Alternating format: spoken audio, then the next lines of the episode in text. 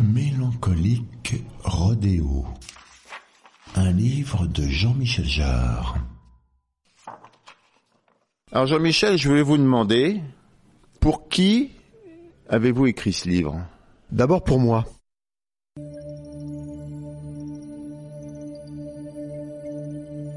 Tout exercice de création est d'abord un exercice non pas égoïste mais personnel.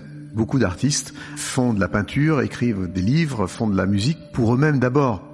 Il faut déjà, enfin en tout cas pour moi, quand je fais un album, quand je fais de la musique, et, ça a été la même chose pour ce livre, que ce livre me plaise sur le plan de la forme, enfin que j'ai l'ambition de faire quelque chose qui puisse, si j'étais le lecteur, me convenir. Et pour ça, je me suis beaucoup penché sur euh, la forme. Je pense que dans n'importe quelle création, la forme est largement aussi importante que le fond, je dirais même souvent plus. Qu'est-ce qui différencie, au fond, une information et une création? C'est la subjectivité qu'on va y mettre, c'est sa spécificité. Dans le cas d'un musicien, on a 12 notes, il faut faire avec. Et qu'est-ce qui fait qu'un musicien va être différent d'un autre? C'est qu'il va organiser ces 12 notes d'une manière personnelle. Et c'est la même chose pour un livre, c'est de se dire qu'est-ce que je peux apporter quand je vais sortir un livre de plus, avec les millions de livres qui sont déjà sortis, qui fasse que bah, ce soit quelque chose de, avec l'ambition de faire quelque chose qui soit différent, personnel, spécifique.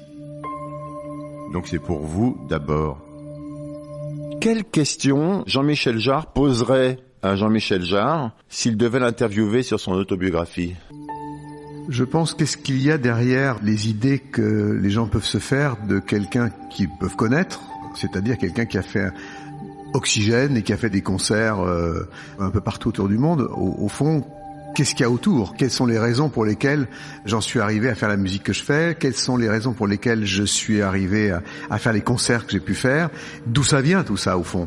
C'est la question que je me suis posée à moi-même, d'ailleurs, en écrivant le livre. Quand on écrit un livre ou quand on fait euh, de la musique, ça correspond à une sorte de besoin. Et j'avais le besoin à un moment donné de cet exercice de sincérité, de partage, de transmission. Au fil des pages, j'ai vraiment l'impression que je décrivais la vie d'un autre et que cet autre avait eu déjà au moins plusieurs vies. Et, c'est ça que j'ai eu envie de partager, de transmettre au lecteur. Moi, je suis toujours méfiant des autobiographies parce que on peut très facilement tomber dans une sorte de narcissisme indulgent. Et j'ai essayé d'éviter ça. Le luxe aussi d'une autobiographie, c'est au fond d'inviter autour de sa table d'une table de salle à manger, les acteurs de sa vie qu'on aime ou qu'on aime moins, comme une sorte de grand dîner de famille.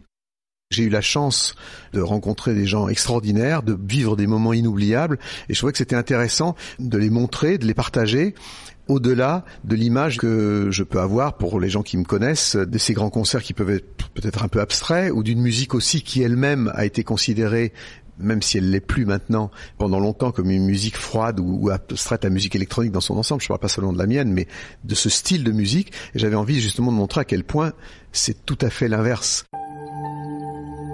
C'est tout à fait l'inverse.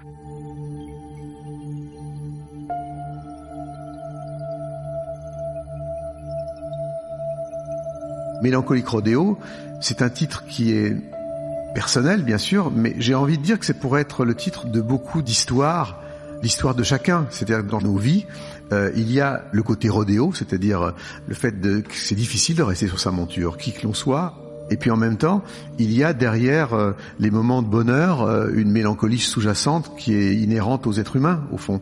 C'est pour ça que je trouvais que c'était à la fois un titre personnel, mais un titre qui est aussi euh, assez universel, qui peut s'appliquer à, beaucoup. Derrière les moments de bonheur une mélancolie sous-jacente qui est inhérente aux êtres humains. Souvent dans une autobiographie, il y a un cahier central de photos, et c'est un truc que j'aime pas. On lit quelque chose au premier chapitre et puis au milieu du livre, on retrouve des photos qui correspondent à des choses qui ont été lues avant ou qui n'ont pas encore été lues. Et moi, j'avais envie justement qu'il y ait une sorte de synchronisme entre ce qu'on lit et ce qu'on voit. Et aussi, je sais que ça c'était personnel, mais j'avais pas envie nécessairement de mettre la photo de ma grand-mère, de mon grand-père. Au fond, bon, ce que j'aime bien moi dans la lecture, c'est l'imagination. Le livre est probablement un des objets les plus interactifs qui soit dans la mesure où on rêve les personnages, on les imagine. Quand on lit Proust, quand on lit Stendhal, quand on lit Bret Ellis, on a une idée des personnages. Et moi, j'ai pas envie de voir les photos. Je suis comme les premiers enfants qui ont lu Harry Potter et qui ont été extrêmement déçus de la gueule d'Harry Potter sur les écrans. Après, ils s'y sont habitués parce qu'il y avait une telle machine de marketing. On sait maintenant Harry Potter, on voit cette tête-là. Mais au départ, il y a très peu de photos de personnages de ma vie dans le livre. C'est que je trouve que c'est beaucoup plus intéressant quand je décris les yeux verts de Gabriel, qui sont les yeux verts de ma grand-mère, que les gens fantasment sur l'image de ma grand-mère, que je le décris, plutôt que de la montrer. C'est la force de la littérature. C'est la force de la littérature. C'est une manie, c'est une sorte de toc que j'ai. Pour commencer un projet, il faut que j'ai un objet. Alors par exemple, à chaque fois que je commence un album, il faut que j'ai un, un, nouveau synthé. C'est un truc de gosse, mais bon, c'est comme ça. Ça me permet de rentrer dans l'exercice de création. Et pour le livre, c'était la même chose. Il fallait que je trouve un objet. J'ai trouvé cet objet qui est absolument génial, qui est en fait une sorte de Remington, les machines à écrire classiques, mais qui est une Remington Bluetooth. Du coup, on peut mettre son iPad sur cette machine et on peut taper donc à la machine totalement old school avec le bruit des touches, qui est quand même très important pour moi, mais en même temps en utilisant toute la facilité de la technologie d'un iPad par exemple. Mais enfin, ceci étant, je voudrais quand même faire l'éloge de la rature. Le fait d'écrire à la main, vous avez la rature qui est extrêmement importante.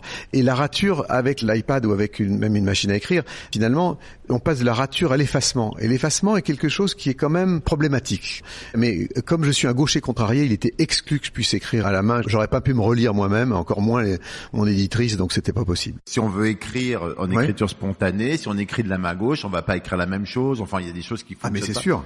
Vous qui êtes gaucher contrarié, donc du coup, vous avez de votre main droite une sorte de spontanéité peut-être différente des autres. C'est vrai que c'est intéressant. L'accident est, toujours extrêmement positif dans la création. Dans le, effectivement, je pense que je suis complètement d'accord avec vous. Le fait d'écrire avec la main qui n'est pas nécessairement la main de la raison, je pense que certainement ça a une conséquence. J'ai toujours aimé écrire, j'ai toujours aimé les mots, et j'ai mis les mots à certains moments, des mots, mes mots, MOTS et MAUX, comme je le dis dans le livre, dans la bouche des autres, notamment euh, dans celle de Christophe avec euh, les deux albums que j'ai fait pour lui, euh, Les mots bleus et Les paradis perdus, et puis aussi pour d'autres artistes comme François Hardy, comme Patrick Juvet, où j'ai écrit de nombreuses chansons, dont Où sont les femmes, qui est l'hymne de la Gay Pride, donc je suis très fier. Voilà, très très bien. Aborder le livre à travers les objets, c'est une manière de rompre avec la chronologie d'un parcours. C'est-à-dire de pouvoir jouer avec la temporalité, si j'ose dire, de pouvoir passer du présent au passé, de rompre cette logique. Et aussi que la photo des objets arrive au moment où j'en parle. Et du coup, la photo de l'objet, elle est intéressante parce que justement, elle permet d'être une sorte de porte à l'imaginaire. C'est pas comme de montrer un personnage. De montrer un objet, c'est justement d'expliquer pourquoi cet objet est important et pourquoi, pour moi, c'est aussi un exercice d'imagination et un exercice de souvenir. Est-ce que d'être toujours créatif, c'est le secret pour être un Jean-Michel Jarre après Ah bien sûr, moi je pense que c'est inhérent dans mon trajet, et c'est inhérent dans le trajet d'un créateur, j'imagine. Je pense que le paramètre de la création, pas seulement pour moi, mais de manière générale, c'est sans doute ce mélange entre la curiosité, la frustration et l'espoir. La curiosité, c'est-à-dire d'être toujours intrigué par le monde extérieur. La frustration, à chaque fois que je fais quelque chose je ne suis pas vraiment satisfait et je me dis je pourrais faire mieux la prochaine fois. Et l'espoir, quel espoir de pouvoir faire mieux justement la prochaine fois. La création pour moi c'est une addiction. Vous avez des moments de bonheur, mais c'est quelque chose qui vient très rapidement une obsession, c'est-à-dire l'obsession du résultat parfait, de l'idéal. Je pense que ce qui me, en fait, et ce qui fait simplement continuer un créateur, c'est l'idée d'un jour de faire le morceau de musique idéal, le roman idéal, le film idéal et on sait quelque part qu'on n'y arrivera jamais. C'est comme un, une sorte de savonnette qui vous glisse entre les doigts, une sorte de mirage vers lequel à certains moments on a l'impression de se rapprocher, mais qu'on n'atteindra jamais. Et c'est la raison pour laquelle il n'y a pas de retraite pour un artiste. Si le corps vous suit, bah vous créez jusqu'à la fin de votre existence physique. Est-ce que cet échec annoncé n'est pas justement la seule motivation valable pour un artiste? J'aime bien l'idée de l'échec annoncé, parce que c'est un peu ça, finalement. Mélancolique Rodéo s'applique exactement à notre sujet, à notre conversation. Et puis aussi, pour les créateurs euh, hommes, le fait de... Euh, alors, les créatrices ont beaucoup de chance par rapport aux créateurs, parce que les créateurs hommes, finalement, essayent de concurrencer la femme sur le fait qu'ils ne pourront jamais donner la vie. C'est pas eux qui le donnent. Donc il y a une infériorité de base, ce qui est paradoxal par rapport au fait qu'on a toujours considéré que le mâle était dominant. Je pense que c'est l'inverse. La femme a eu peut-être moins le besoin de s'exprimer à travers un domaine artistique parce que justement, elle crée de manière ultime euh, en donnant la vie. Celle que j'envie vraiment, c'est justement la femme qui à la fois peut donner la vie et qui en plus peut être écrivain, euh, cinéaste ou musicienne.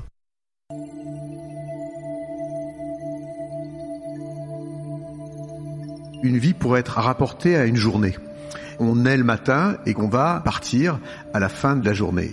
Moi, à l'âge que j'ai, bah finalement j'en suis au... J'ai fini de dîner quoi. Mais comme je me suis toujours couché tard, j'espère bien quand même que la nuit sera longue. C'est pas une raison pour euh, se laisser aller. on a un rapport avec le temps qui évolue avec l'âge. C'est-à-dire que on a une notion de l'infini quand on est enfant. C'est-à-dire que le temps n'existe pas pour un enfant les enfants peuvent connaître l'ennui dans une journée. Et alors qu'en fait, plus on va, plus on s'aperçoit que le temps va vite. On se dit tous, qu'est-ce que ça passe vite, que c'est incroyable, etc. C'est pas quelque chose qu'un enfant dirait. Un enfant dirait, au contraire, qu'une journée c'est comme euh, une vie.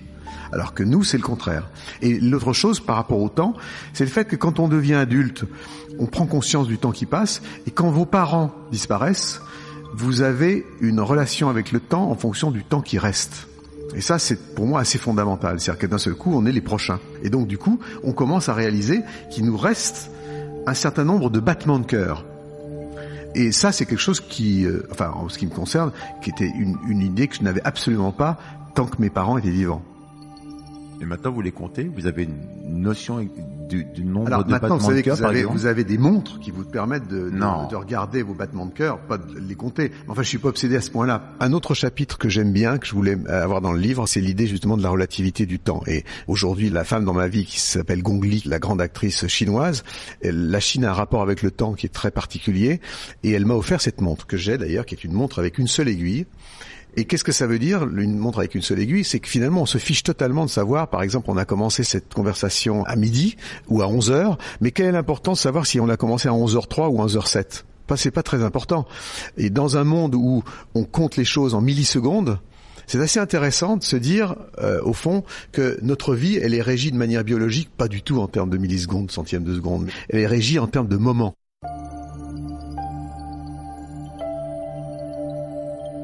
Notre vie, elle est régie en termes de moments. On se souvient de la première émotion, celle-là reste gravée, le premier concert, le premier match de foot, ou le premier opéra, ou la première rencontre, Ce sont des moments éphémères qui durent peu de temps, dont on se souvient toute sa vie. Notre vie, elle est régie en termes de moments. Les concerts, pour moi, par exemple, que j'ai faits dans ma vie, qui sont des concerts en dehors des tournées, qui ont lieu qu'une seule fois, c'est-à-dire qu'il n'y a pas de deuxième chance pour l'auditeur, spectateur et pour moi, c'est aussi offrir deux heures de plaisir, j'espère, enfin de concert en tout cas, qui ne se reproduiront pas, mais qui peuvent rester gravés dans le cœur de quelqu'un pour le restant de ses jours. Notre vie, elle est régie en termes de moments. Mon premier concert que j'ai fait à la Concorde, en explorant quelque chose qui n'avait pas été fait jusque-là, qui était justement d'intégrer les techniques visuelles de projection d'images sur des bâtiments, etc. Depuis, et plusieurs personnes me l'ont dit, et moi ça me le fait aussi, c'est que je ne vois plus jamais la place de la Concorde de la même manière. Ça a duré deux heures dans ma vie, mais je vois toujours les murs de la Concorde qui me regardent. C'est comme un spectacle de cirque. J'étais, moi, à Lyon, chez mes grands-parents, devant le cours de Verdun, devant la gare de Perrache, et sur ce cours de Verdun, il y avait des cirques qui venaient s'y installer. Et en fait, j'étais fasciné par le fait que la caravane arrive d'un bout de la rue, installe son chapiteau et parte le lendemain matin. Et ces moments-là sont des moments qui sont gravés dans ma mémoire et qui pourtant ont, ont duré très peu de temps. L'originalité, la forme de votre livre, la fin du livre, la forme de la fin du livre, euh, vos concerts. euh, Est-ce que vous la cherchez tout le temps, l'originalité, pour vous distinguer, ou pour qu'on vous distingue, ou est-ce que vous l'avez en vous? On ne choisit pas d'être original. On est ce qu'on est. Fellini que j'ai rencontré, je raconte ça dans le livre, il m'a dit quelque chose qui m'a beaucoup marqué moi dans ma vie, c'est que il m'a dit, il était vers la fin de sa vie lui-même, et il me dit tu vois Jean-Michel, j'ai toujours eu moi l'impression de faire des films différents dans ma vie, et je me rends compte aujourd'hui que j'ai toujours fait des variations de moi-même, et on fait des variations de soi-même. Un artiste est original parce qu'il a ce qu'on appelle un style, c'est quoi son style? C'est finalement le fait de se décliner soi-même. On prend l'œuvre de Patrick Modiano, c'est un très très bon exemple, mais on peut prendre Picasso, les Beatles, euh, Tarantino. Finalement, tous ces gens vous racontent la même histoire ou vous font partager le même univers. On fait toujours la même musique, on fait toujours le même livre, on fait toujours le même tableau. Simplement, il y a des gens qui aiment votre univers et qui le trouvent original parce que il vient de vous et il ne vient pas de quelqu'un d'autre.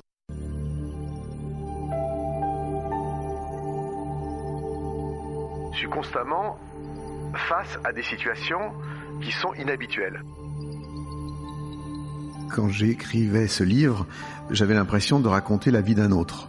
Ce que m'avait d'ailleurs dit ma mère aussi quand j'étais enfant, quand elle me racontait alors son propre trajet qui a eu des côtés beaucoup plus sombres et dramatiques que le mien, et, euh, c'est-à-dire euh, les horreurs de la guerre, le fait qu'elle était une grande résistante et qu'elle a traversé en fait un moment de l'histoire de manière euh, tragique et qu'elle s'en est sortie. Elle m'avait dit quand je repense à ça, quand je te le raconte, j'ai l'impression de raconter la vie d'une autre. Et je le comprends aujourd'hui ce qu'elle voulait dire par là. En racontant mon parcours jusqu'à aujourd'hui, j'ai rencontré des gens extraordinaires. Je me sens extrêmement privilégié. Je ne sais pas pourquoi. Il se trouve que j'ai été. Alors, un parcours de vie, c'est à la fois un destin que vous ne maîtrisez pas, et moi il y a plein de choses que j'ai pas maîtrisées. Les concerts que j'ai pu faire, aucun de ces concerts n'a été initié par moi. Ce sont des choses qui me sont venues. Alors après, vous prenez le train ou pas? C'est ça aussi ce qui fait la différence. Il y a un train qui passe devant vous. Est-ce que vous allez le prendre ou pas? Est-ce que vous allez, dans un sens, penser que dans toute opportunité il y a un risque et donc ça vous bloque ou dans tout risque il y a une opportunité et vous la saisissez? C'est tout le problème du fait que vous allez choisir un chemin plutôt qu'un autre. Mais c'est vrai que j'ai eu la chance de rencontrer des gens tout à fait extraordinaires et des rencontres aussi. Euh, c'est aussi la, rencontre elle-même qui est extraordinaire. Je prendrai un exemple qui est Salvador Dali que je connaissais absolument pas, qui me contacte et qui me propose d'organiser avec lui un concert et un spectacle pour ses funérailles. Bon, ça n'aura pas lieu parce qu'il va mourir quelques temps après, mais c'est un moment incroyable. On pourrait le mettre dans une scène de film. Je suis constamment et ça c'est une forme de destinée, mais je suis constamment face à des situations qui sont inhabituelles. Vous faites que des trucs extraordinaires. Alors, si vous lisez le livre, vous verrez qu'il a rencontré des tas de gens. Est-ce que vous parlez de, de, de est-ce qu'il y a des fois des gens, euh, genre, juste vous faites une rencontre extraordinaire, d'accord, mais avec des gens qui n'ont pas forcément des trucs euh, extraordinaires, qui sont pas des grands photographes, des grands peintres, des grands cinéastes? Bien, bien entendu. On... Ouf je voudrais quand même remettre les choses à leur place. Il y a des gens extraordinaires qui sont pas nécessairement connus, mais qui sont extraordinaires par leur qualité humaine, ce qui est la chose la plus importante. Donc, je pense qu'il y a beaucoup de gens extraordinaires. Je me souviens que c'était en Inde, je crois, où il y avait un enfant qui était dans une rivière comme ça et qui était tout nu et qui éclatait de rire. Et donc j'ai demandé à l'interprète qui était avec moi de savoir pourquoi il riait. Et en fait, cet enfant n'avait absolument rien. Il n'avait pas de parents, il était orphelin, il n'avait pas de vêtements. C'était la pauvreté absolue. Il était simplement heureux d'être sous le soleil. Et ça, c'est une leçon de vie euh, la plus extraordinaire. Et c'est peut-être, quand je pense à ça, peut-être la personne la plus extraordinaire que j'ai jamais rencontrée de ma vie. Si vous êtes comme moi et que vous bougez pas de chez vous. Non, mais vous savez, alors, euh, ça aussi, le voyage immobile, c'est très important. C'est Modiano. J'ai vu une émission de Modiano hier qui était assez intéressante. Et il disait une chose que je partage absolument, qui est le fait que euh, pour écrire euh, à propos d'une ville, par exemple, New York ou Pékin, vous n'êtes pas obligé d'y aller. Parce que le fantasme et l'idée est intéressant. C'est exactement ce que je disais tout à l'heure. Par exemple, si je parle de ma grand-mère qui était une personne euh, incroyable, le fait de ne pas la montrer est plus intéressant à la limite. On va à Bagdad parce qu'on rêve Bagdad et on voit une ville de rien du tout, quoi, par exemple, des fois. Ah oui, surtout que Bagdad n'est pas nécessairement le meilleur exemple aujourd'hui. Oui, mais c'est le seul qui m'est venu en tête, Jean-Michel, pardon. vous avez un papa extraordinaire, vous avez une maman extraordinaire également, il y a quand même une rue, je crois, à son nom. Qui va en avoir une, qui sera pas une rue mais un passage. Et je suis extrêmement fier et heureux que ma mère, qui soit finalement la moins connue de nous trois, ce soit la première qui puisse avoir la mémoire de la rue, la reconnaissance éternelle comme ça, et de penser que des gens vont vivre, naître, s'aimer euh, dans un passage euh, euh, qui porte le nom de ma mère est quelque chose effectivement de tout à fait émouvant. Vous trouvez que la reconnaissance c'est important? La reconnaissance important c'est d'être reconnu pour ce que vous êtes vis-à-vis des gens que vous aimez et qui comptent pour vous. Le reste, la reconnaissance médiatique, c'est tellement, c'est tellement subjectif c'est tellement subjectif. J'ai toujours bien aimé finalement être protégé par un écran de fumée, au sens propre, au sens figuré d'ailleurs. Puis il y a un moment donné où on a envie de passer à travers cet écran de fumée, comme on passera à travers un miroir, pour aller euh, transmettre quelque chose d'autre. Et de ce point de vue-là, le livre en tant qu'objet est quelque chose qui, qui, à mon avis, restera. La musique que je joue, qu'on joue, elle a besoin d'oxygène, elle a besoin de l'air pour être transmis, mais elle disparaît dès que vous avez fini de la jouer un livre, une peinture, une sculpture, c'est quelque chose de tangible, alors que la musique est intangible. Donc, euh, en tant que musicien, j'avais envie de rentrer dans le monde du tangible à travers justement euh, un livre. Je voudrais qu'on termine par une seule chose. S'il y avait un objet à choisir, eh ben je choisirais le livre. Ce livre est plein. Et les Japonais définissent les objets par l'espace qui est autour. C'est l'espace autour qui définit l'objet. Et je dirais que ce livre, en fait, il est plein pas seulement de ce qui est à l'intérieur, mais il est plein de tout ce qui est à l'extérieur que j'ai essayé de mettre dedans. J'aime bien cette idée du livre qui est en fait un objet qui se définit par l'espace qu'il occupe. Bah, merci beaucoup Jean-Michel. Merci à vous. C'était Mélancolique Rodéo, l'autobiographie de Jean-Michel Jarre. Quand on dit euh, ma vie est un roman, c'est à la fois la chose la plus con et la plus vraie qui existe. Que la vie de chacun est un roman. Ça dépend comment on l'écrit. Aux éditions Robert Laffont. Un podcast du Poste Général.